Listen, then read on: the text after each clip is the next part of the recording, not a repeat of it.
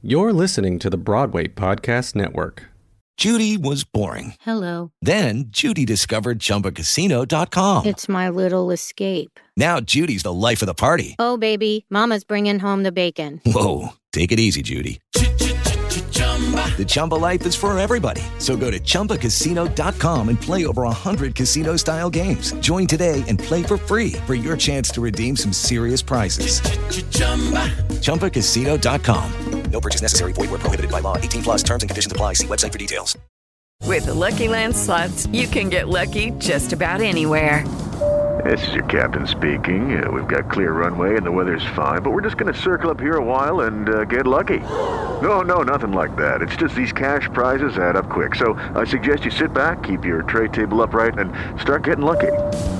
Play for free at LuckyLandSlots.com. Are you feeling lucky? No purchase necessary. Void where prohibited by law. 18 plus terms and conditions apply. See website for details. The people, my people are so smart. And you know what else they say about my people? The polls. They say, I have the most loyal people. Did you ever see that? Where I could stand in the middle of Fifth Avenue and shoot somebody and I wouldn't lose any voters, okay? Shoot somebody and shoot somebody and shoot somebody and shoot somebody and shoot somebody and shoot Wanted for murder. Donald John Trump. No, not the usual one you hear about on the 11 o'clock news, but a more emotional and premeditated one. The murder of the bonds that are supposed to tie us together and supersede everything. The murder of what is right and what is wrong, and how America, though imperfect, would always lean toward what was right. The murder of class and respectability, two attributes the office of the presidency used to have. And the most notorious of all, the murder of family and friendships. How did the man who's filed for bankruptcy six times and driven several more businesses into the ground pull the wool over the eyes of the people you thought you knew? How is he currently bankrupting the very soul of the people who you thought you shared common bonds with? And most important, is it even possible to save them from the spell they're under? That's what today's all about. Because as Rachel Chavkin said on last week's episode, sometimes the boldest acts of activism happen in a domestic space between two people. These conversations matter and are, in fact, the number one most requested topic you've written and asking for. And so today, we're going to help you start them. A few months back, I had a thought. Well, more than a thought, the beginnings of a plan.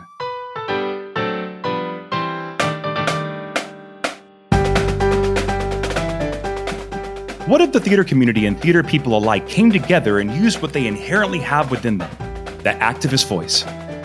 And what if we used that voice and those powers to keep the House, take the Senate, and win back the presidency this fall? And what if I put together a limited series where every other week we give you an action plan and an artist slash activist to inspire you to go out and get to work? Well, let's do it. I'm Eric Ulloa, and this is Do You Hear the People Sing, a theater person's guide to saving democracy. Oh, and if you're here to re-elect Donald Trump, you're in the wrong fucking place.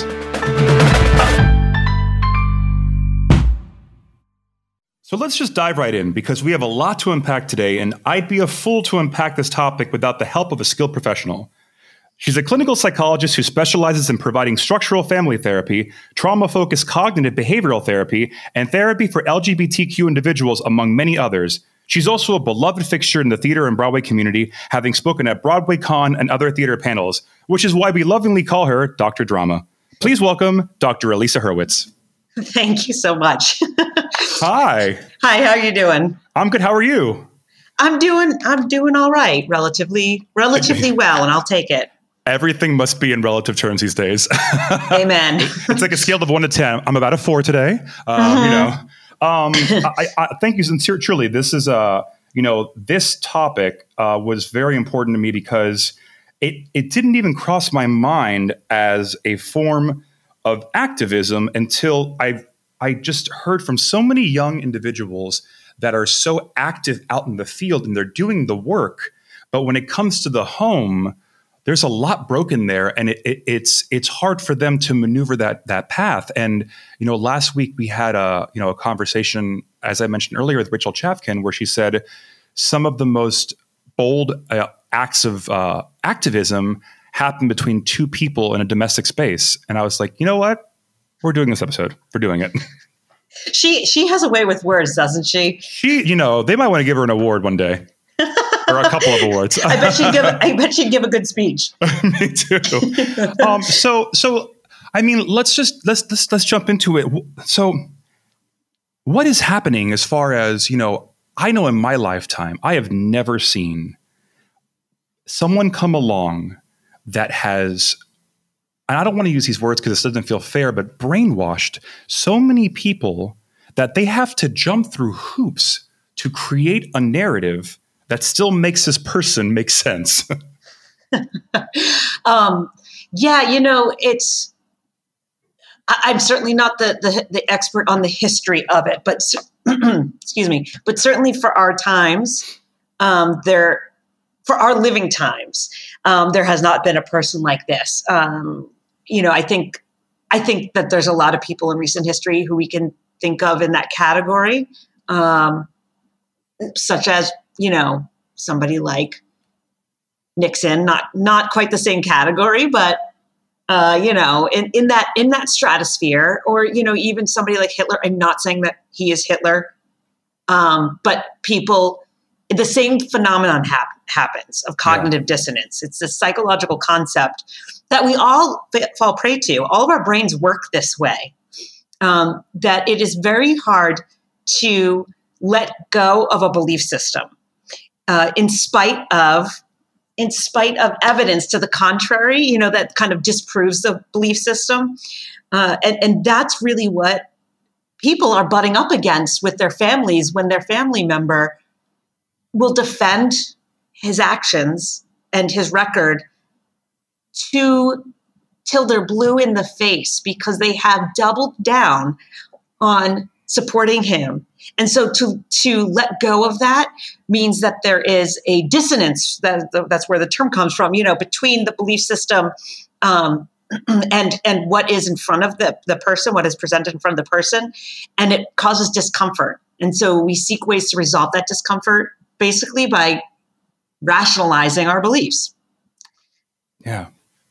Well, I mean, so I guess my my you know thought of it is that they has it become to a point now where it's basically it's basically just football teams? Like the idea that like you know uh you know i come from miami. People in miami the Dol- let's be honest the dolphins suck. Um they, they, they, uh, yeah. my, my, father and brother are going to kill me for that but it, it's true. They, they they have not had a successful season in my lifetime basically.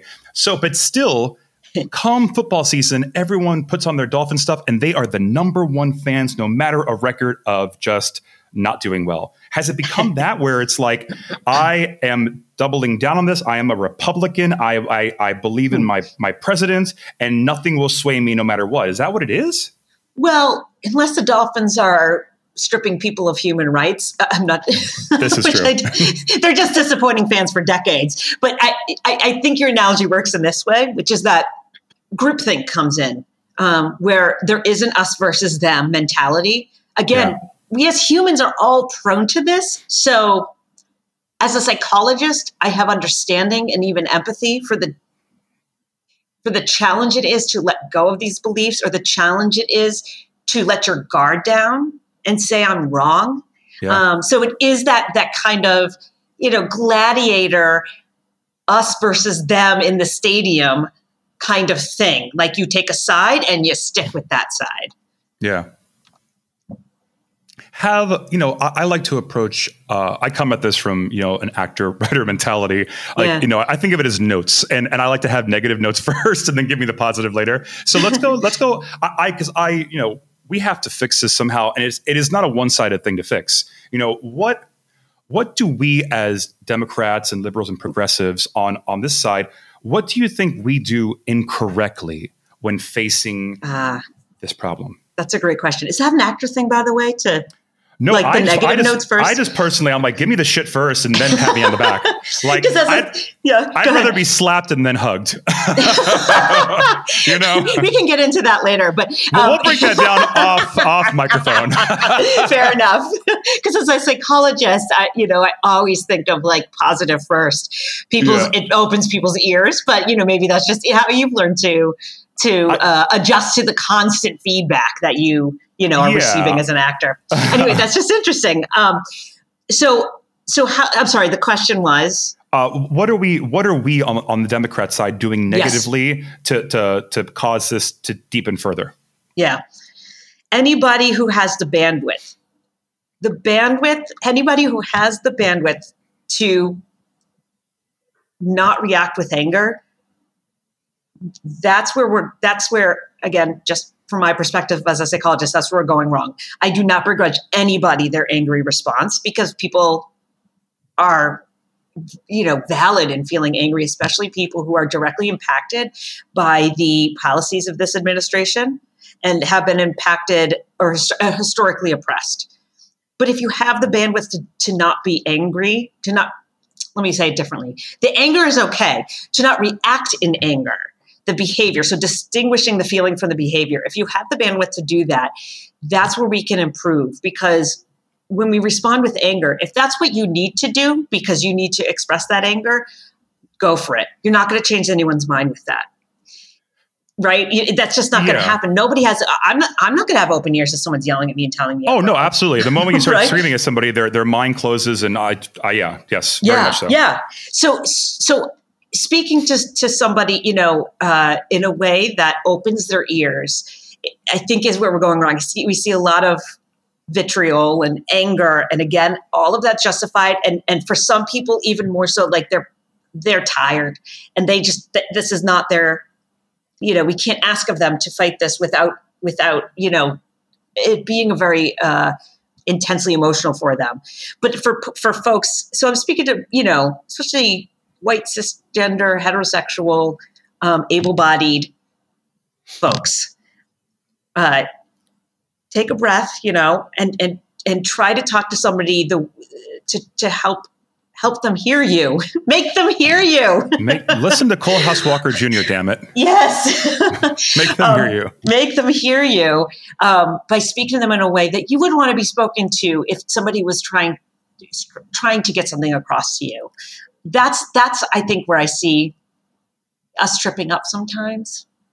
Yeah, and, and well, you know, so here here let's let's let's go even deeper on that because I think Yeah. that you know I I certainly have fail this often, but I do I do have personal things that I do that are my that are my personal ways to when something angers me to step us away for a minute because you're never going to be productive when you're angry. You're never going to give anything back to society when you're angry or help anybody. Um, so you know, on top of Donald Trump being our president and eroding everything we care about and love. Um, since 2020 is the year that keeps on giving, we also have a fucking pandemic.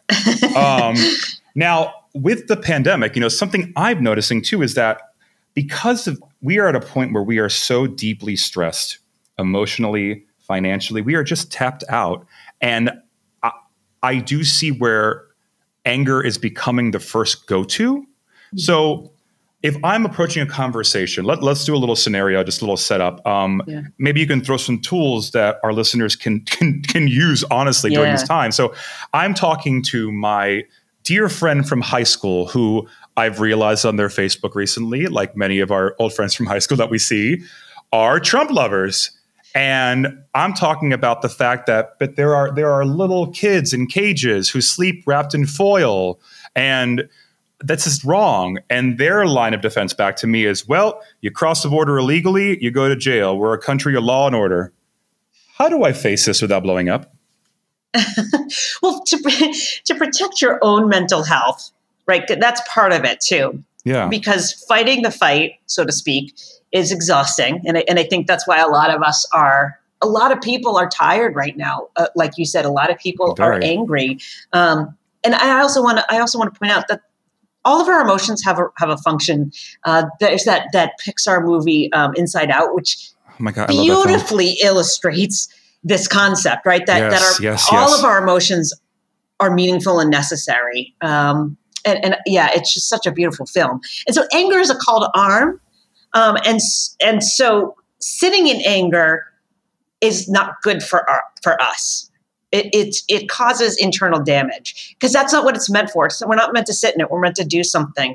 Um, so if there's something you can do, do it. If there's Yeah. not something you can do, finding ways to uh, to to get out of it.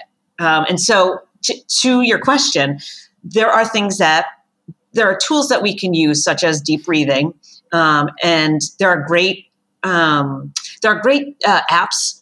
Uh, you know, for this, the one that I recommend is called Virtual Hope Box. It's free.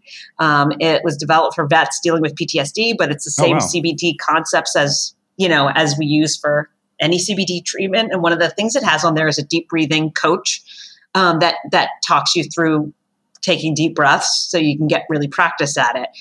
So that slows the body down, right? Anger, like I said, it's a call to arms, and that's our body speeding up. So it's an antidote to that. Um, another another technique you- can use is mindfulness or grounding. So Mhm. sitting in a chair, connecting to your five senses, connecting to your body sitting in the chair, noticing, you know, touch, taste, smell, uh, sight. Um, I always I always get lost in the fifth one, whatever the fifth one is. um, connecting to those, really detailing what you're experiencing in terms of your five senses. Um, that gets you out of your head and into your physical body, which is also an antidote to kind of stewing in the anger. Yeah. No, it's really helpful because you know I I, I tend I always, I always find it more interesting. And again, I'm coming at it from an actor writer point of view and, and what I what I watch, but I think it's a truth of humanity that yes, we are going to give into anger. Yes, we're going to give into sobs of crying and tears. But to, to me, those are go-to things we go to. But sometimes the, the the the hardest work, the most impressive work, is how we battle not going to those Yeah. you know, Yeah. and how we, you know, anybody can blow up, anybody can get mad, but it really takes some deep work into knowing how to feel the anger rising in you and know how to use technique Yeah. to bring it back down again so that you are a functioning human that can actually process information and get across information without resorting to the quickest emotion you're going to feel. Right. And and you know, and again, I think it's important to make that distinction between the, the emotion and the behavior. So we can feel feel incredibly angry and then the blowing up is the behavior, right? The yes. The expression of that, the yelling, whatever it is, throwing things, punching the wall. Um, I love that. and The emotion, the behavior. That's great to know. Yes, and it's an important distinction because the, the emotion is never wrong. The emotions are always okay and they're always valid. The behavior, the action can be better or worse. It can be healthier or less healthy. Um, what's going to serve us and what's going to serve what's going to serve our mental health and what's going to serve our purpose. Like I said, you know, like we were saying before, uh, you know, we could all have times where we could have blown up at somebody we know for, you know, for stating stuff that's so harmful. And would we be valid in our anger? Yes. Would we have accomplished anything in terms of, you know, changing that person's perspective? No. Yeah. In fact, we probably push them further into their beliefs. Yeah, that's very true. Because yeah, once they get the attack, they they recede deeper into it. Yep, they're like then now you're the crazy one, right? And I'm I'm the one who is uh who has this the sane and sage position. Yeah, you're now the victim of the aggression. So now exactly, you're like you're like, wait a minute, the person that was trying to convince me attacked me. I am now the victim of their attack. So therefore, somehow we've flipped roles very quickly. Yep. Yeah. yes. Um, so you know, how do we? And, I'll tell you, you know, I'll make this a, a personal thing of mine. You know, um, I I have an uncle who, uh, granted, our relationship has he's just been very distant throughout life, so it wasn't a big loss in a way. But I have an uncle that you know, you know, former Obama guy and everything, and then something about Donald Trump. I do not know why or how drew him in, and he has become a red hat wearing, make America great again, Trump wine drinking idiot. Wait, Trump makes wine. he makes wine. That's probably not very good, I imagine. Okay. No, Yeah. Um, probably as good as the steaks. It, it probably gives you a real bad hangover the next day. Um, so he he has uh, you know uh, a few years back a conversation I had started on Facebook. He jumped in after never really seeing anything and waited on it. And a, a bunch of my friends went on the attack, as happens on social media. Um, I was instantly blocked by him and haven't heard a word from him in years at all. Wow. Um, he has chosen the side of a reality star, failed businessman president over his own nephew. I, I have found my peace with that, but I know, and this is the number one thing people were writing to me about is how how do we go about finding a path forward? Let's say my mother or my father were, are Trump loving people, but they're my mother and my father, and I love them dearly, and we have to have a relationship. But their ideal system is clearly no longer anything I ever thought it was. Mm-hmm. Yeah. It's such a great question, and so many people are in this position right now. Um, like you were saying, so especially so many young people. Um, and here's the important thing in terms of changing people's positions and and what we learned from the um, uh, from the Prop 8 um, campaign um, in California. Mm-hmm.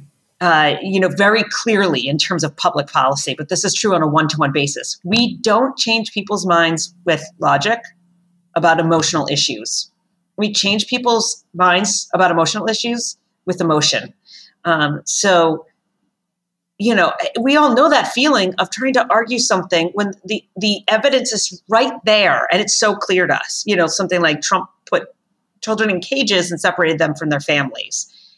Um, and you know, we've probably all heard every argument, you know, that that you could think of, and those we couldn't even think of from Trump supporters. You know, but that's the, not personal to them. Like you know, when they hear kids Right. in cages, well, No, not right. my kids. Right. And so right, exactly. And so talking about the emotion of it and finding the the shared values because believe it or not, there are things that we probably can find um, that we have that we have shared values with people who disagree with us so politically, um, like human rights, you know, or like Yeah. the value of um, you know, maybe innocent until proven guilty, or what's you can find something. What is it that you that the that the person feels that you also feel? I I I have to tell you, you know, I see a range of people, and I practice in the Northeast, so um, in in an area that's very very homogeneous, and I see people who are Trump supporters, and uh, I have to find the the in. I have to find the in to the kernel of connective truth in what they're saying. I so when somebody tells me that they think, you know, Obama was a terrible uh, man and that Trump is the greatest president ever, I have to find the kernel of truth in that. That is some deep dive searching for you. Uh huh. so I've gotten I very mean, practiced needle in a it. haystack searching. it's not easy. It's not. It's not easy. Some Well, days how do you- how do you it's find not it? easy. you know, it's so. In that context, of course, it's all, always about the you know what is what what is the grist for the mill? What is this about for for that person? Yeah. Um, you know, and so we might suss out a little bit more. What do you?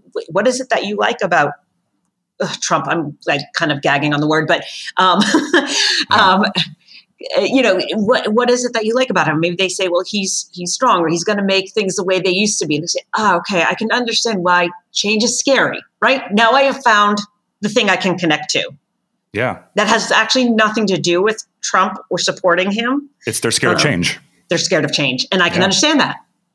Yeah. It's hard. It takes a lot of work. Totally. People are our honestly our country is a we are a traditional tradition heavy country that that doesn't like when people shake us up too quickly. You know, that's why Right. progression is so slow in this country because we we can't deal with it. We really I mean, proof in the pudding, we went from Barack Obama to Donald Trump. I mean, It's like the the pendulum was swinging so far that it almost like went back around again. You know, Yeah, like it like went off the over the, bar.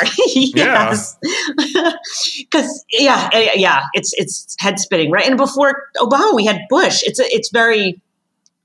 Uh, it'll be a very interesting time historically, I think, to analyze that. I just don't think we have full perspective on, like the why. mhm. Yeah, but uh, what a pendulum swing. So so you know, so now so we find a common core Yeah. belief that we share. And then how do we take that and how do we you know because like for example he- here's here's the problem i find myself in a lot and, and this is not all about me today but i'm using myself because i'm the only person here.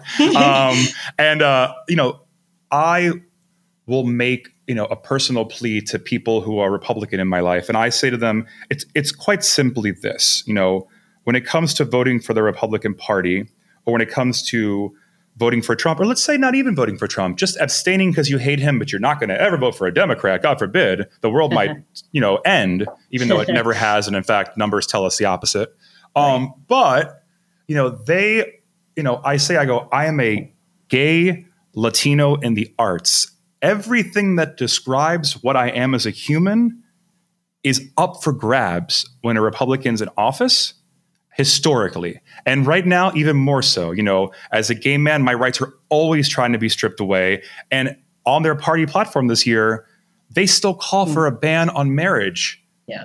They call for a ban on transgender people in the military. They they, Yeah. they still they still tear apart my community. As a Latino, well, our you know kids like me are in cages. Enough said about that one. Um, in- including you know no immigration policy going forward, just a complete disaster. And then as a as an as somebody in the arts, which I tell people in the arts all the time to get their shit together and get out there and and fight and work. The first thing always on the Republican chopping block is the arts. Yeah. Always. So when someone tells me, "Oh, I'm voting for him," but it's not, I will always defend you. But uh, but you know he's good on my taxes and he's good on my. How do I come? How do I fight that? Yeah. That's that's tough because people are saying, you know, are making a differentiation between their self-interest and your self-interest. Yeah, And that and that's really hard because if it, I don't know, I don't know. I hate to say this, but I don't know that there's any there's any movement in that. Um, all- you know, all you can do is talk about how how those po- policies have personally affected you, like you just did, um, and that you know, and you can say that those those those half measures or saying I support, I will always support you, but I'm voting for this person who is in effect against you. yeah, you're negating the support.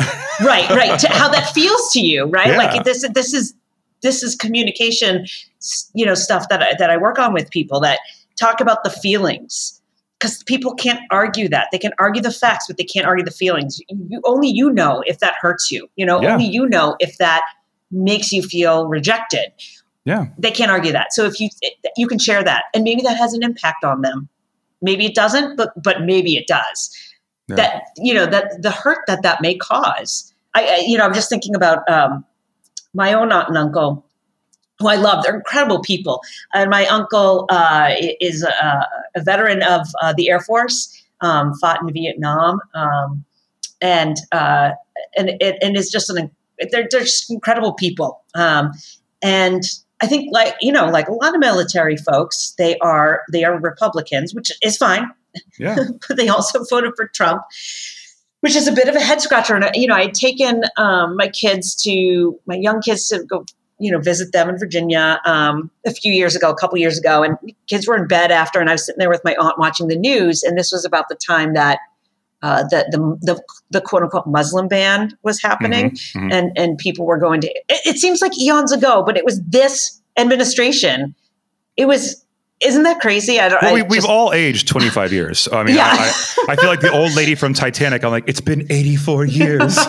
you know, like that's what we all feel like. We are Oh Rose DeWitt. Bukater. Oh my gosh. Okay. yes, we, we all are. Um, um, I'm, I'm ready to toss my necklace and get out of here because this is this is too much.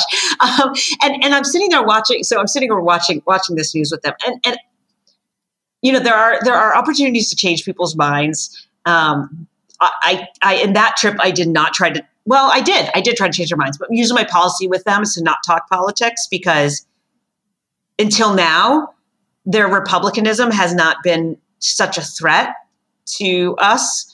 Um, and and I respected that the republicanism came from came from mili- you know it came from their lived experience that was hard hard won, and I respect that. Um, but now it was like too much. So we're sitting there watching this, and my aunt's like, "Well, people should come here legally. We came here legally," and I had to remind her that because of the 1921 Immigration Act, um, actually, our families barely got in here uh, so it would have been her generation, her let's see, her parents' generation. No, her her grandparents' generation. My great grandparents. So each individual great grandparent came over here, and the rest of their families were killed in the Holocaust. So, like literally, because it wasn't quote unquote legal for them to come here, they were murdered. So Yeah. that that you know, how can we how can we not have empathy for people trying to find um, refuge here in the United States when we sought the same and were killed Yes. because we weren't given that refuge. And Yeah. she she didn't have a rebuttal to that, and so I thought maybe she heard it. I hope. I love her. I hope she heard it. Yeah. Uh, so you know, so how do we find you know again for those who, or for those who are unyielding and and and the mm. children or the loved ones of those that have to go home and spend Christmas or Thanksgiving or Hanukkah or any of, of the major holidays at home, how did how did they find a path forward, mm. knowing that the person that they love so much thinks so differently from them? Like how do they how does that path move forward uh, yeah. psychologically for the for the person that that that is you know the the non Trump voter? How do how do they move forward? Yeah, healthily, healthily. Yeah, if you think if if your family members have ears to listen and engage respectfully, um, you know, because some people can do that. You know, they can they disagree with you, but it's not. They're not attacking personally, and they're not, you know, uh, judging you. You know, it's yeah. like really an exchange of ideas. If you can do that, keep doing it. You know, in the ways that we were just talking about, is speaking about the the emotion and not about not about the facts. So you can use facts to explain how how why you feel how you feel, but use emotion to help change their mind if it's not going to happen or that it is harmful to your mental health to engage in those conversations or to hear um, you know what they're saying for example you know to hear their transphobia um, you know or to hear their xenophobia that's harmful to you to, to be exposed to um, it, it's it's kind of like salvage what you can take the good and and leave the rest just in yeah. order to be able to be okay if they're really if they're abusive then we're talking about more serious boundaries. Is it even worth having holidays with, sure. with those I, folks? Yeah, agreed. Agreed. Yeah. You know, people, I think people sometimes, I, I, I am a firm believer that family is the most important until they become something that, that limits your life. Yeah. in a way that is emotional or or restrictive. And when you find a way that the, your family is the very block that keeps you from advancing happily and successfully and healthily in life, then you have to reassess the balance of family in your in your life. You know, absolutely. Um, Absolutely. You know, we're, we're in one final question. We're in for, uh, you know, we have a long road ahead. You know, people think that if Biden, Harris, you know, win the presidency, the job is done. And I keep saying, my God, we, mm. we, we, cannot do what we did with Obama again. With Obama, we were so excited. We all, and I am included in this, we all celebrated, popped the cork, lived our best lives when, yeah, Obama, oh, you guys lost for eight years. And we freaking forgot about the governorships and the Senate seats and the House, and we lost everything. And yeah. we didn't keep our eye on the prize. So, you know, a lot of people on here, this is obviously a podcast for theater people to find their activist voice. What do you say psychologically for um, and emotionally for people who who are taking on a lifetime of activism and are going to be from here on out fighters to make mm. sure that we have a world that we can leave in a better place than we arrive for the future? What do you say to them to keep them emotionally healthy for the years and giant fights ahead? Huh. Um, gosh, it's a big question. I mean, keep in mind it's what it's one step at a time, right? We we can only take on what's ahead of us, so that we can we yeah. can plan ahead and look at the big picture. Um, you know, uh, just one one step at a time. It's like Aladdin, you know, trying to make it through the Agrabah marketplace. You know, yep. he's just like kind of jumping from like one tent to the other, just one thing at a time. Um, and and know that no single one of us can fix the whole thing but we can do our part right? Like this podcast is is a piece of your part. Um, sure. no one else has your voice and you're using your voice to to say something to say things and have conversations that are important to you that can help move the needle. That's that that is an important thing that you're doing and it's your part. Um, mm-hmm. none of us can can change this whole thing. And so finding finding our part finding your part um, and self-care i think this is probably the biggest thing i can i can say is self-care. Uh, I, I often say to, to people as a psychologist that you know to model to model self-care i say the most important part of my job as a therapist is taking care of myself which seems antithetical to what my role is but it's it's actually not because I have to be filled up. I think much like actors do, I have yeah. to be filled up in order to be present for people in, in emotionally intimate situations, which again, you know, is what you, you guys do as actors and what we all need in order to be available to fight the fight um, in, in whatever way whatever role that we can find. So take care of yourself, check in with yourself every day. Where am I at? How much more fuel do I need? And and know what those things are that you have that refuel you. Um, and I would also say to the artists listening that um, although there may be specific things that you want to do to be politically active, that art, and I think, you know, you all know this, but like art is politics, art is Oh. political, 100%. right? So just the mere fact of you doing your work is, Yeah. is matters. It, it 100% matters. It is the most. I, I find it to be the most, um, the most powerful and infiltrating weapon we have because people sit down and they don't expect to be filled with emotion and to leave with a perspective they didn't walk in with. Right. And we have the opportunity to take people in that moment and show them a different perspective. And they have no idea it's coming, but it happens in them. Mm. And afterwards, something is different. They don't know what it is, but something is different. And that person has a new perspective on whatever the topic may be.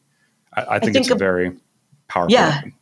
I think about you know I think about cabaret and um, you know that that we all think that we would not be the people to go along with with the Nazis Mhm. and you know and yet there we are clapping for uh, you know for the MCs and laughing you know when he's singing um, if you could see her through my eyes Yeah. right? And the whole time we're laughing and he is the whole song is anti-Semitic. Yep. he gets us. So that how do you how do you how do you make a facsimile of that experience? You know you you can't say to people but you you were susceptible you would have been susceptible to to that you know uh, sociopathic fascism as well. You know you're Yeah. you you could have you could have fallen prey to that as well. And people say no no no. But you sit them in that seat and you get them you know kind of uh, um, enamored of that character and laughing along with him and then they now they get it in a different way that's Yeah, that- political Yeah, that right? final that final line comes. You know, she wouldn't look Jewish at all, Ugh. and they and that deep intake of breath from, oh, I've just been laughing for three minutes, you know, and didn't Yeah. realize that the gorilla was a you know commentary. Yeah, it's really it's a masterwork. Um, I, I Dr. Hurwitz, I cannot thank you enough for this time you've given us. Uh, I think this is you know. Tr- I don't even think I know this is tremendously helpful for a lot of people, and especially you know with being so close to the election, uh, we can do some definite work here, and, and also consider you know keep ourselves healthy and, and healed throughout it. So thank you so much for coming on. Oh, my pleasure. Thank you for inviting me. I, I, I think this conversation is so important, and I just, um, I'm so happy to be here, be talking to you. Hello, it is Ryan, and I was on a flight the other day playing one of my favorite social spin slot games on chumbacasino.com. I looked over the person sitting next to me, and you know what they were doing? They were also playing Chumba Casino. Coincidence? I think not. Everybody's loving having fun with it. Chumba Casino is home to hundreds of casino style games that you can play for free anytime, anywhere even at 30,000 feet. So sign up now at ChumbaCasino.com to claim your free welcome bonus. That's ChumbaCasino.com and live the Chumba life. No purchase necessary. Group. Void were prohibited by law. See terms and conditions. 18 plus. Hello, it is Ryan, and we could all use an extra bright spot in our day, couldn't we? Just to make up for things like sitting in traffic, doing the dishes, counting your steps, you know, all the mundane stuff. That is why I'm such a big fan of Chumba Casino. Chumba Casino has all your favorite social casino style games that you can play for free anytime, anywhere with daily bonuses. That should brighten your day a little. Actually, a lot. So sign up now at chumbacasino.com. That's chumbacasino.com. No purchase necessary. VGW Group. Void were prohibited by law. See terms and conditions. 18 plus. Lucky Land Casino asking people what's the weirdest place you've gotten lucky? Lucky? In line at the deli, I guess? Aha, in my dentist's office. More than once, actually. Do I have to say? Yes, you do. In the car before my kids' PTA meeting. Really? Yes. Excuse me, what's the weirdest place you've gotten lucky? I never win and tell. Well, there you have it. You can get lucky anywhere playing at LuckyLandSlots.com. Play for free right now. Are you feeling lucky? No purchase necessary. Void where prohibited by law. 18 plus. Terms and conditions apply. See website for details.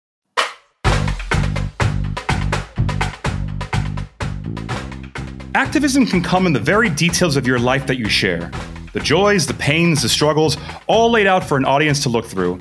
And as they watch and as they listen, they find themselves within your truth, and a powerful thing happens a change in perspective. Differences in opinion become commonalities, sexualities become normalized and understood, and progressive ideals are suddenly digestible. And our next guest is a shining example of how an artist utilizes that power. Please welcome, and I'm a huge fan, Lisa Kron. Hello. Hello. How are you? Uh well, how, how, how can, I guess, on a scale of one to 10, how are you feeling today? uh, that, that's, that's good. Uh, uh, well, I, I'm very happy to be talking to you. Um, yeah, yeah. A friend of mine uh, said the other day that, that what she says, the answer to that question is, we're fine and heartsick. Yeah. That's how she responds. No, it's very true. In Well, which uh, you know, I had I I moved to New York right at the time it was playing, so I never unfortunately had the chance to see it, but I, Mm-hmm. I have read it and well, I say I, I read slash cried my way through it. Um, you, you get extremely personal and welcome us right into your life and your family history, and the effect is so powerful. Um, what compelled you to write this and to put it all out there for audiences? I don't know. I mean, what compels us to make theater? Number one. That's true. But I I would say that you know both well and 2.5 minute ride. 2.5 minute ride I wrote was the piece I wrote previously, and it centered around my relationship with my father, and well centered around my relationship with my mother. I mean, both of my parents were, um, you know, they intersected in ways that I fo- found uh, compelling and interesting and particular with some of the major events slash issues of the 20th century.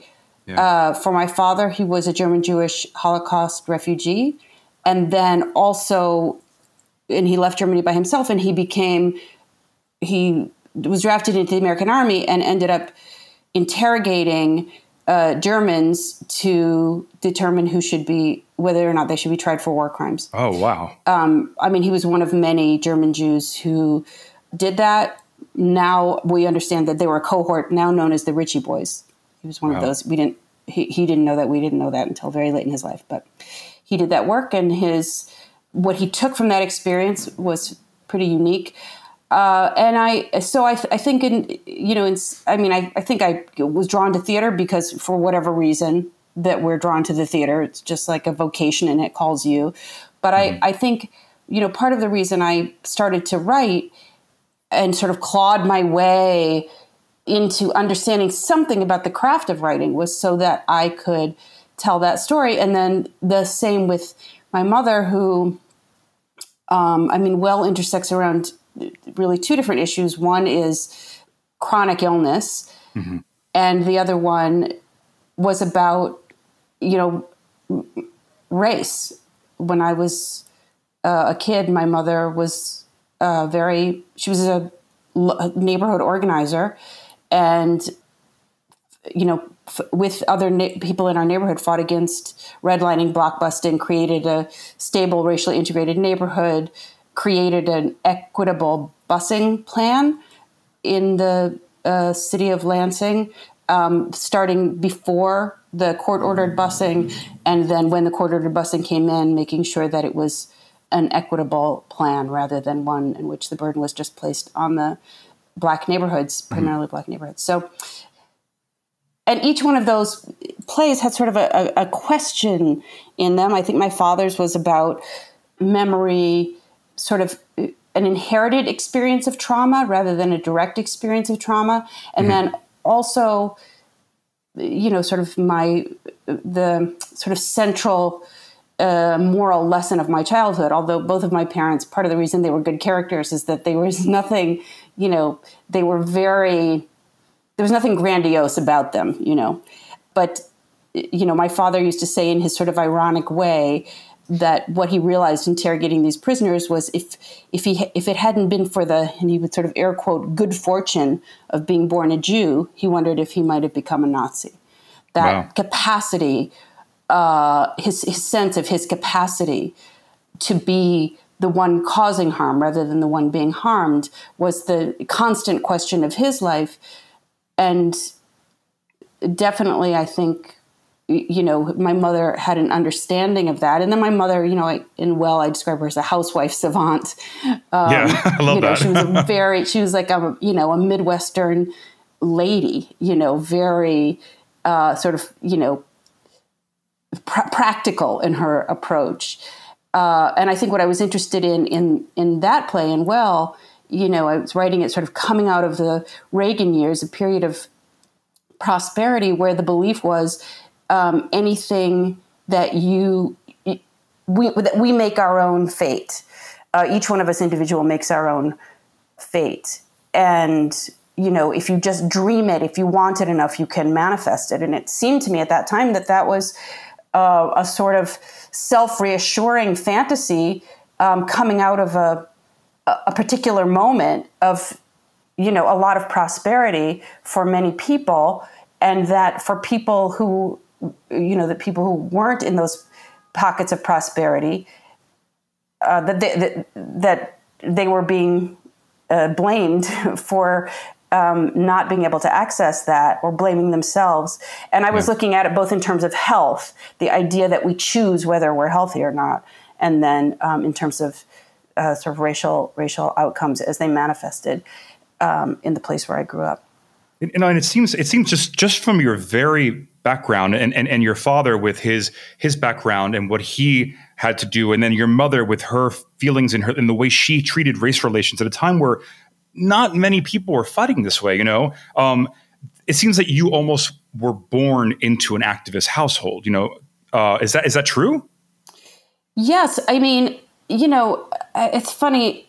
Uh, my parents never would have described themselves that way, uh, and in you know, in a lot of ways, they were very sort of middle class. Um, you know, my my dad worked, and my mom, you know, was a quote unquote housewife. I mean, there were certainly people around us who were much more, you know, self evidently political or, or radical. Certainly locally, my mother just intuitively understood the levels of power Yeah. um, and how a community could um, challenge elected officials. Um, but she, there was no, there wasn't there. I mean, there was there was an understanding, an articulated understanding of uh, definitely the way um, you know redlining was working, the way uh, uh, disinvestment was working, and that was being specifically dealt with. But there was no sort of bigger theoretical framework that was spoken about. It was really a very practical and human level, and I think that's part of uh, you know why my mother was so effective. She was, you know, it was always happening on the level of actual people. It's funny, we talk a lot about privilege right now and white privilege and everything else. And your mother at that time recognized privilege, which Yeah. is pretty remarkable. H- how does that, in the moment we are right now, how does that come back to, to, to revisit you and how does that inform you on what we're dealing with this very moment? I mean, I feel incredibly grateful that black people are not an abstraction to me. Yeah. and but and that being said, uh, the degree to which certainly, I mean, I would say throughout my adult life, um, definitely in a huge way at the 2016 election, and since then, the layers of additional. Um, sort of dismantling of the sort of you know just you know white supremacists air that we breathe that I have you know seen in my in my own outlook and you know worked to take away. Um, you know that work is it's just unending. You know I, I think one of the things I think about um, the way people are struggling in this moment, the way white people are struggling in this moment, um, is that you know there's this like this like sort of terrified, um, sometimes earnest, um, you know, feeling like there's a right way to do this, and I Correct. keep thinking I'm doing it the wrong way, um, and I you know, and I think there's a there's a a panic. uh, uh, I mean, whatever. It's it's super stressful time. Obviously, more so for uh, for people of color, specifically for Black people, than for white people, um, because of the actual. Um, you know the actual violence the actual you know discomfort is different from um, you know uh, violent um, uh, repression um, but I, some, you know, one of the things I, I, I say to people and I keep thinking is that there is not a right way to be. All of us are living inside white supremacy. There, Yes. there, there is no right way to be. all of us are just trying to claw our way out of this framework into something that doesn't exist yet. We're trying to make it. Yeah. Um, so if we feel that everything that we do is off somehow, that is correct.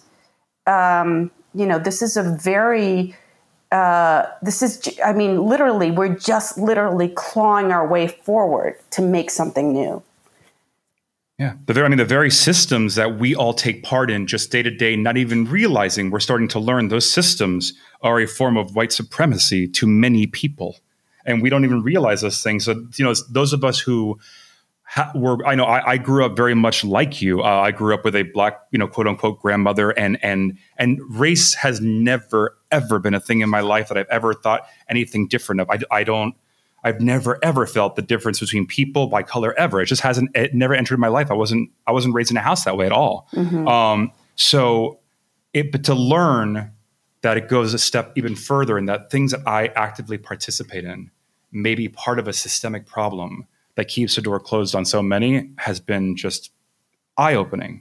You know, and yeah, I I think for me it's, it's you know it's the it's really dismantling the the assumption of white leadership and uh, the the centering of white perspectives and yeah. um, uh, and um, authority and, and and yeah and, and leadership of institutions. I think that uh, you know in theory uh, that isn't something I have been in favor of, um, you know, taking it apart in specifics and seeing all the. I mean, certainly after after the election, after 2016 election, I be, I had had, I definitely had awareness about this before, but but it just the stark relief of the times when I was in rooms where there were no people of color um, in yeah. theater institutions um, became uh, I mean, certainly at that point, I was like, all right, I, I'm just to, you know, this is going to be something that I'm going to do is to, you know, question this whenever I'm in this uh, situation. Um, uh, but, but I had, I don't know, I, you know, definitely I, there's all kinds of little pockets of places where, and just the way we talk about things, you know, whether you know, th- this is the question about inclusion, right? You're including people in what? You can come to this institution, you know, as yeah. opposed to th- this this thing should be different.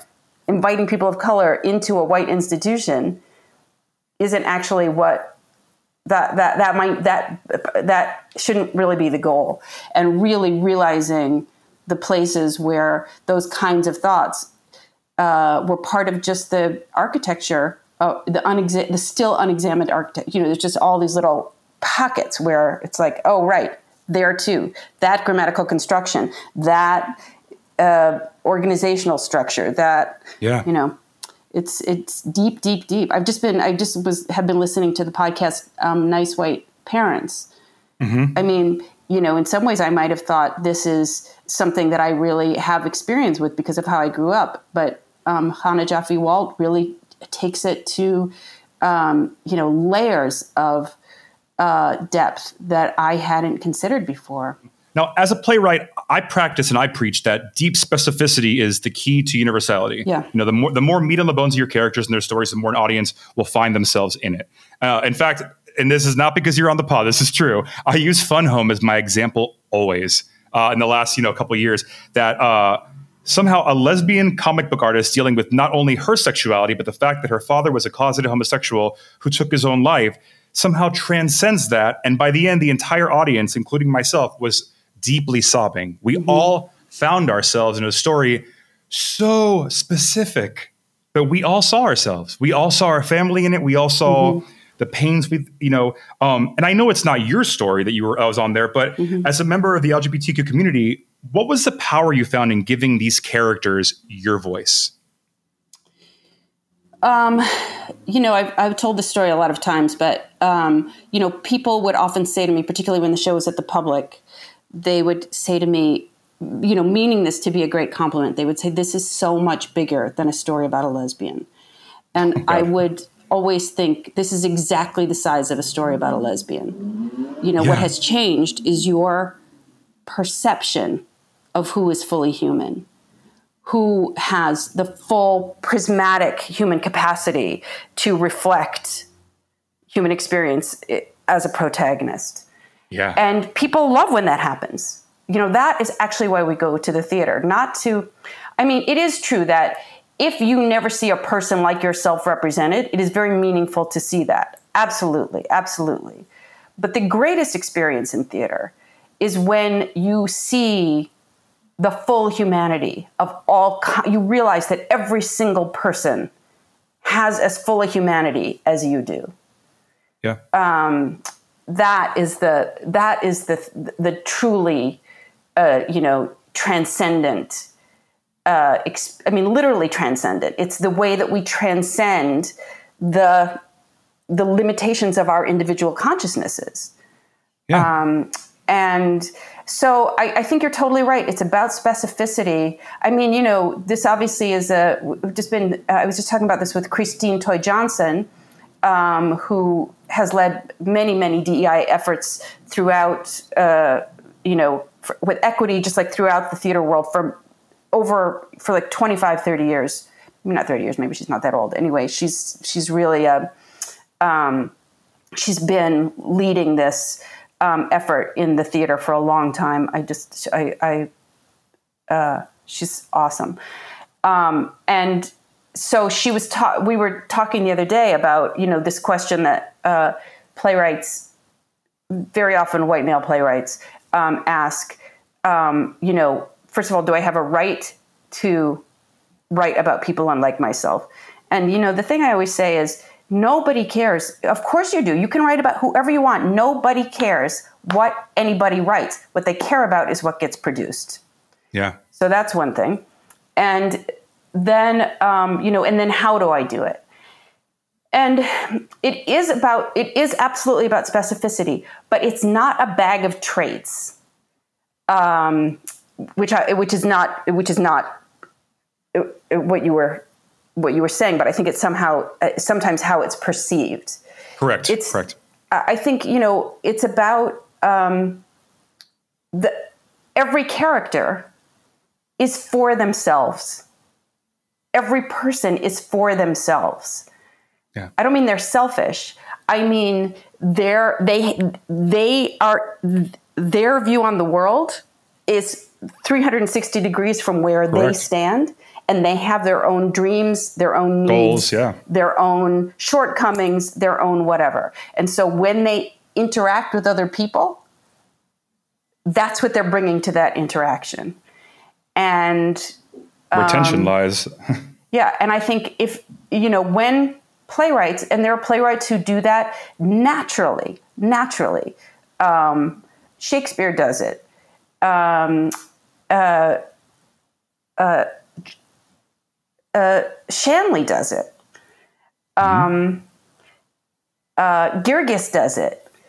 Um, you know, I think that's so to, just to name some, you know, white male playwrights who who who do it, um, and uh, that that is that is really the thing. And then I think there's also having an awareness, uh, having some kind of awareness of the social, political, and economic and racial uh, hierarchies of the world and how they manifest is useful in terms of getting that specificity, in terms of how somebody what some what your character's perspective is, what is informing that perspective.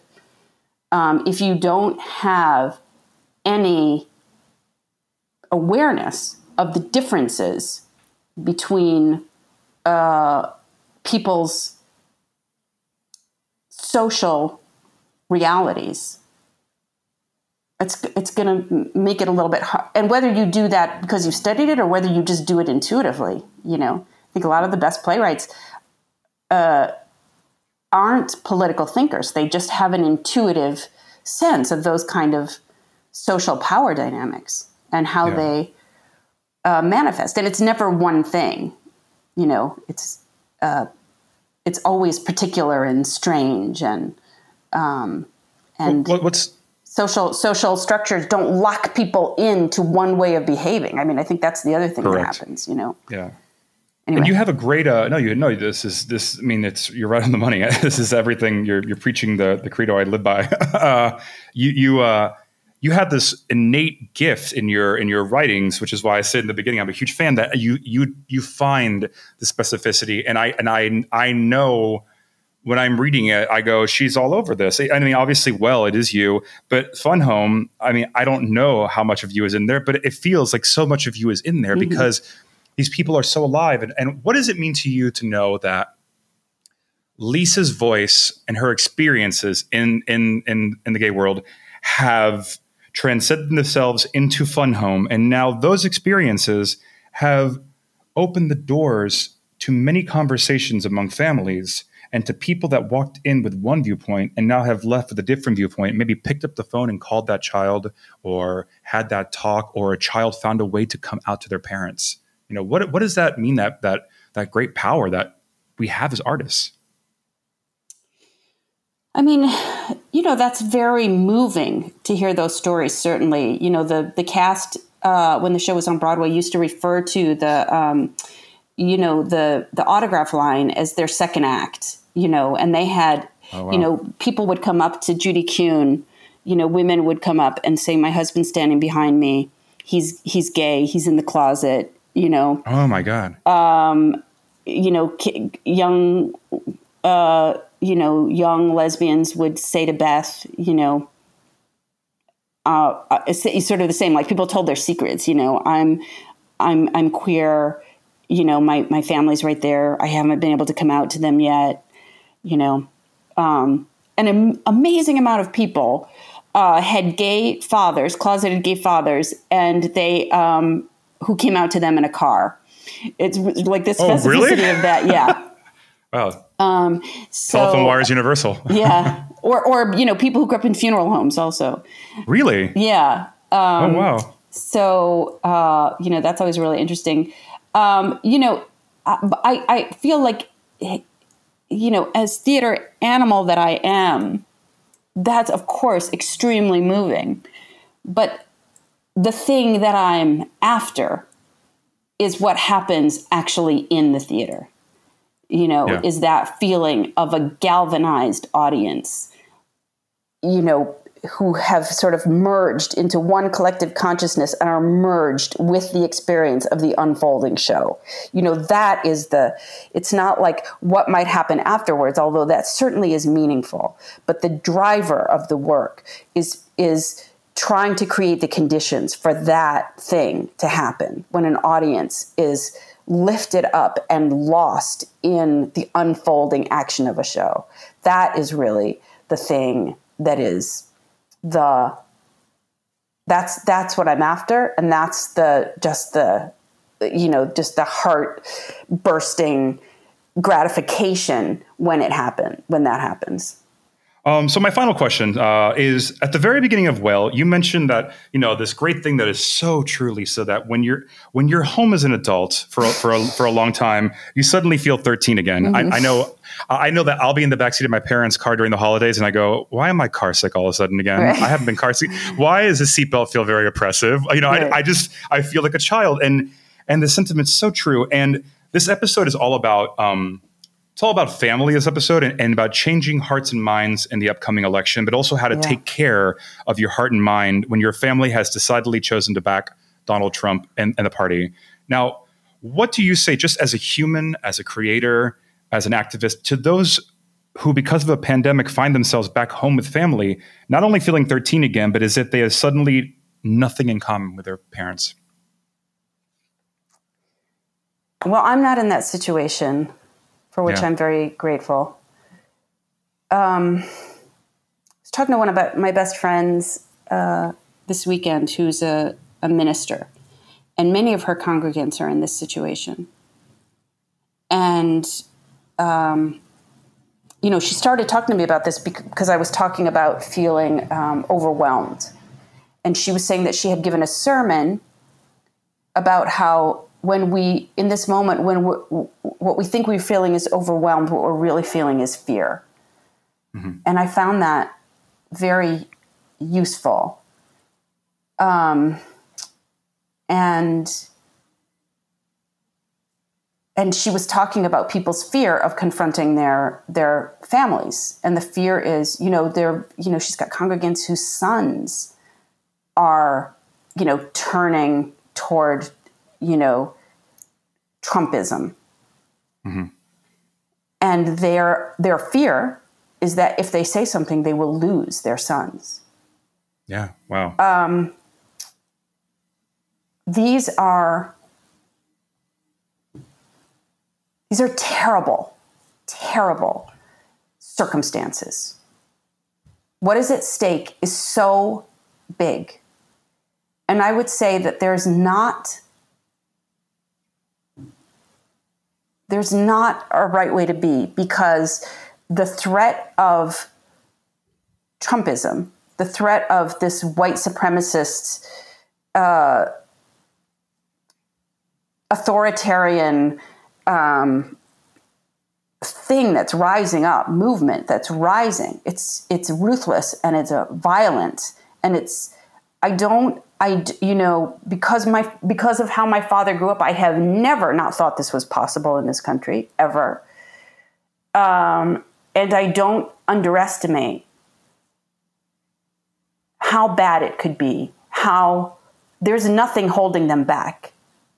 Yes, what's holding them back is us. But they're well, especially when they have four in, more years internally.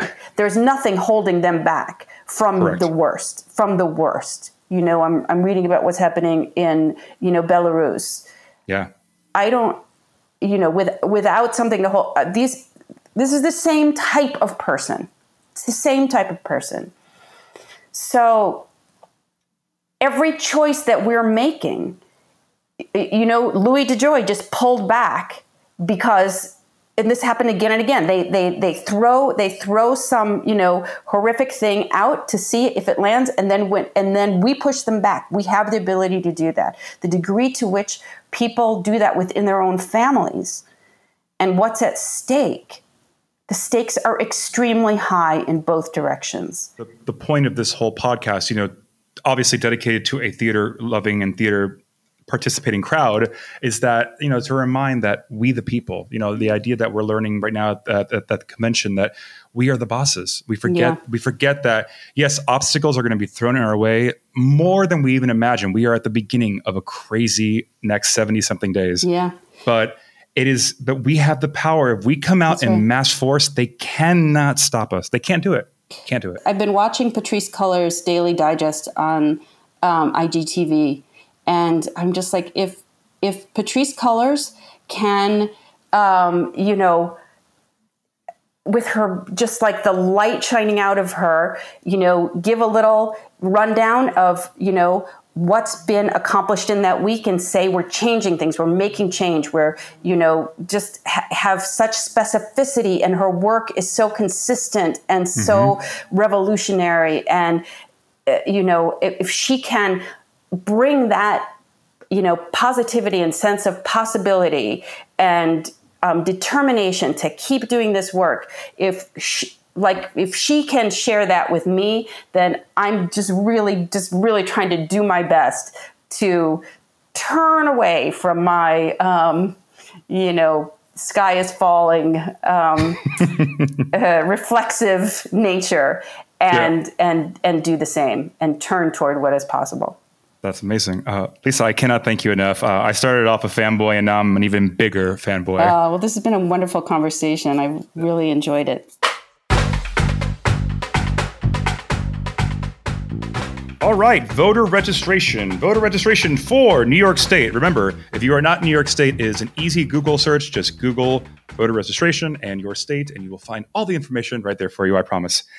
Voter registration, New York State. Our deadlines are it has to be postmarked by October 9th, received by October 14th.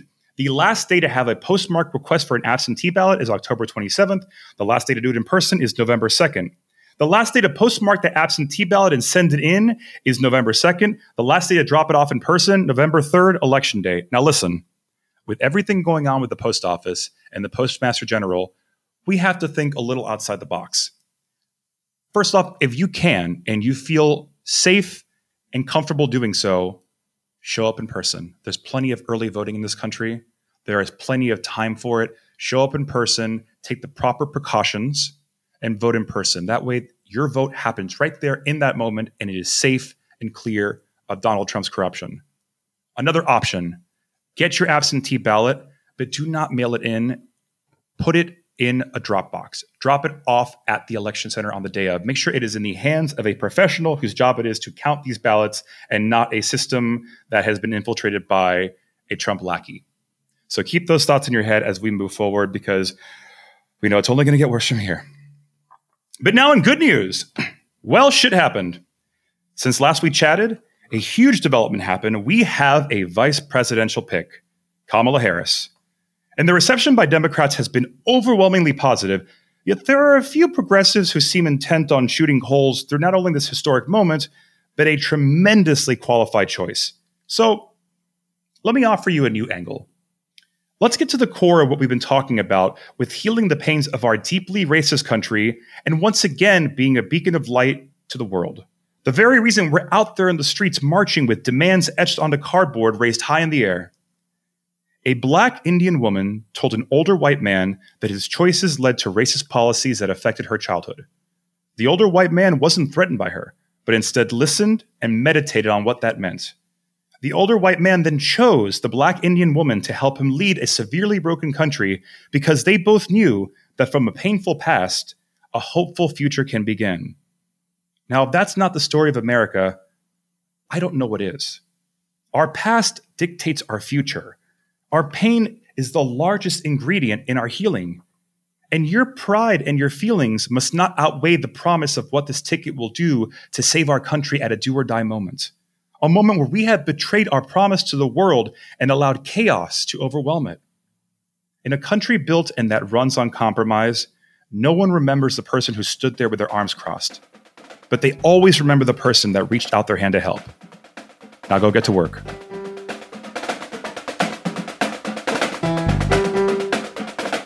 Well, that's our show.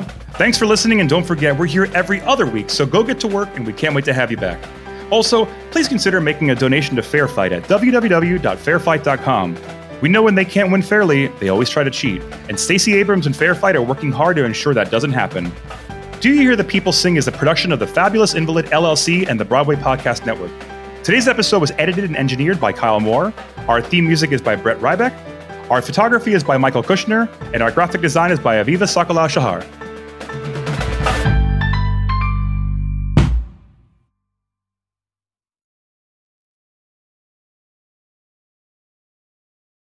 Hey, it's Leslie Odom Jr. here on the Broadway Podcast Network to tell you about the Rise Theater Directory, a program of Maestro Music.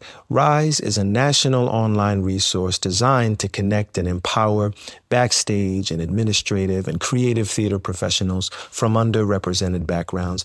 If you work or aspire to work in the theater community, this can help you find your next project. And if you hire theater professionals, search the Rise Theater Directory to find your next team. Create your profile now and get more information by visiting risetheatre.org. That's theater with an R E R I S E T H E A T R E dot org because only together we rise.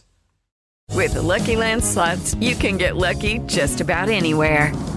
This is your captain speaking. Uh, we've got clear runway and the weather's fine, but we're just going to circle up here a while and uh, get lucky. No, no, nothing like that. It's just these cash prizes add up quick. So I suggest you sit back, keep your tray table upright, and start getting lucky.